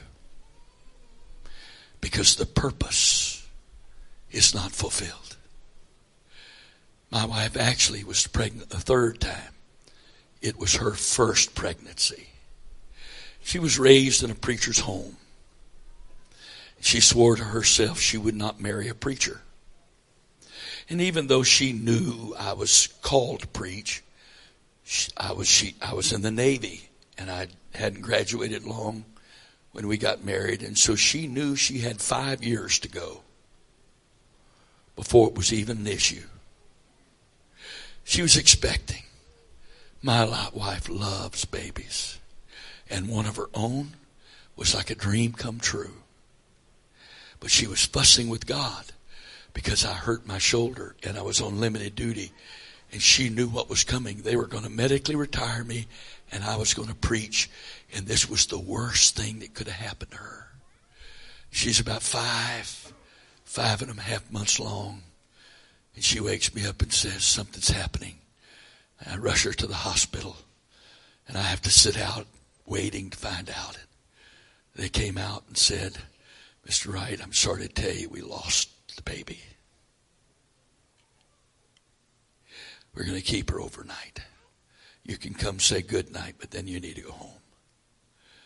So I went and said good night, and she was really kind of out of it from all the tra- the uh, trauma. And I came back early the next morning. She was laying in the bed with tears running down her face. I said, what's wrong? She said, the Lord just spoke to me and said, now are you ready to go? Now are you willing to do my will? It was many years before she felt able to tell me that wasn't a baby we lost. It was a son. I have four granddaughters. I love them to death. But I never wanted anything but boys. And I wanted them for one purpose. Because I believed that every son God gave me was going to be a man of God. That just was my faith.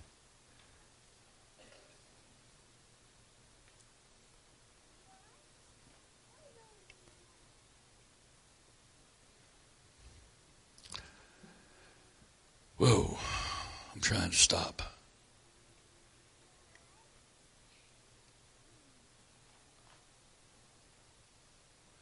So, um, there will be a meeting next year, whoever comes.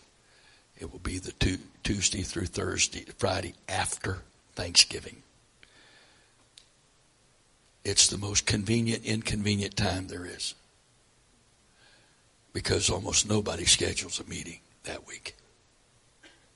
But it's far enough from Christmas that it's a dead week anyway. Oh, what we decorate then. Oh, that's a good reason to stay from an, well, home from an apostolic meeting. Please do. If decorating that week is your priority, you can decorate the week before Thanksgiving. I don't care. Decorate next week for us. I'm concerned. Big deal. But we are at a place where we've got to have a time and place where we come together to just see where God takes us in preparing us for what he's going to do. Now, I have been working on a study that is full of all of this stuff. I do not have it finished, and I'm going to horrify the brother who works with me editing. For the next seven days... if you will email Adam at apostolic iron dot com. If we get your email before midnight next Friday night, I will send you both parts one and parts two of the document in its unfinished form. It's not finished. It's not finished. But you can get it, look through it however you want, and it won't cost you a thing. I have never done this before. This is what the Lord told me to do. Whether you're here or listening online or you listen to somebody, they listen to these over the next seven days. If they email after that, uh, between now and midnight next Friday night, you will not only get the documents in the condition that they will be in as of that day. Brother Ellenberger, thank you. And uh, but they'll, whatever condition they're in, you understanding, you, you're not getting finished documents. Uh, you will also get every significant update in those documents until they're finished, and there won't be any cost to you. I normally give this give this stuff away. It's not mine. But the Holy Ghost told me, not this time. Now, the funds aren't for me. Not for me. Most of us don't appreciate what we get for free. Just look at how we treat the Holy Ghost.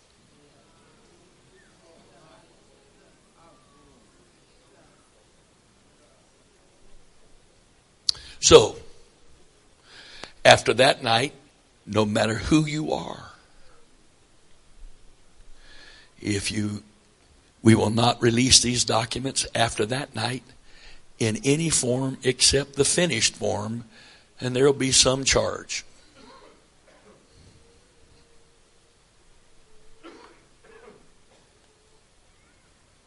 And all of that money goes back into our media ministry for live streaming and producing material and all that.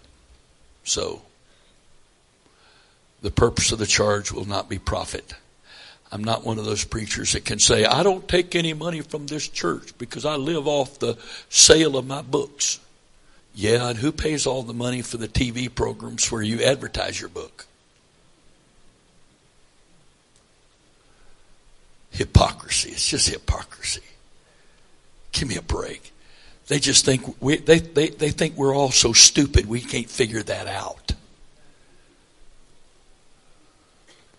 So anyway, why is this important? Because this week has been seed sowing. I am a seed sower. I I can't tell. There's not one thing I've said this week that I read in somebody else's book. Not one single statement. Every bit of this God has given me. And He's given it to me over a lifetime of prayer and study and pain.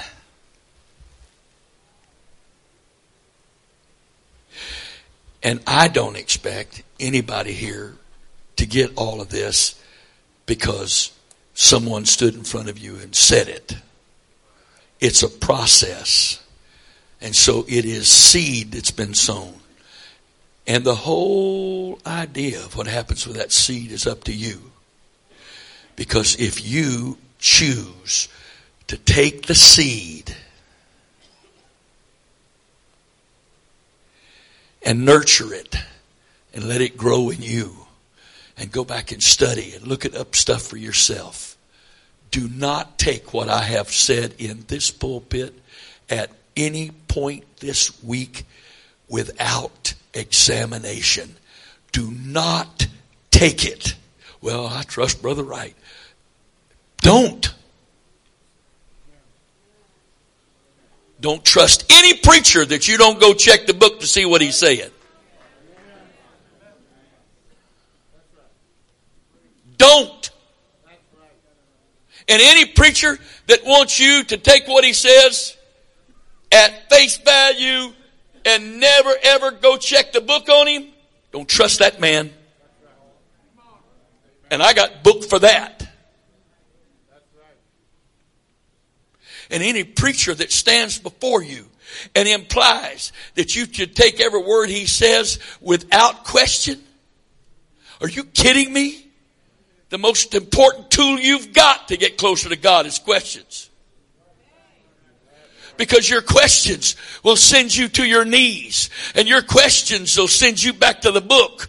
And if you really, truly want God's answer for those questions, you'll get them. Because they're in the book and He's willing to tell you. But we've gotten lazy. We want somebody to do all the work and give us the answers.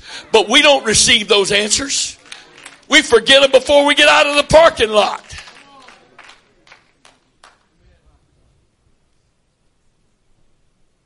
So, no matter what you think of this meeting, what God's done here this week, there will be no lasting value for you if you don't care enough to take what has been taught.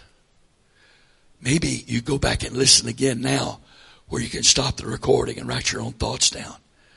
Write your own notes.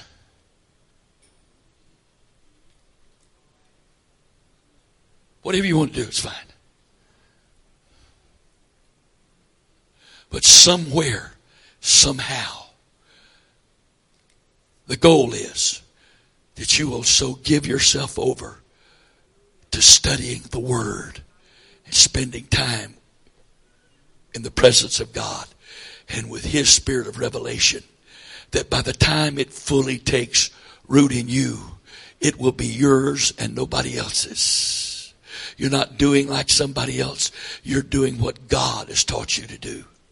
And the hope is you'll even forget where and when the seed was sown, so that only God gets the glory. That's the goal. That's the goal.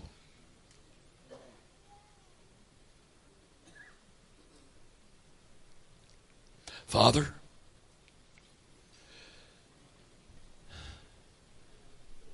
I thank you. I thank you, Father. There's none like you in the universe. No one loves like you. No one cares like you. No one cares for us like you do. No one wants the best of the best for us like you do. No one, Father. And I thank you for this opportunity to spend time in your presence.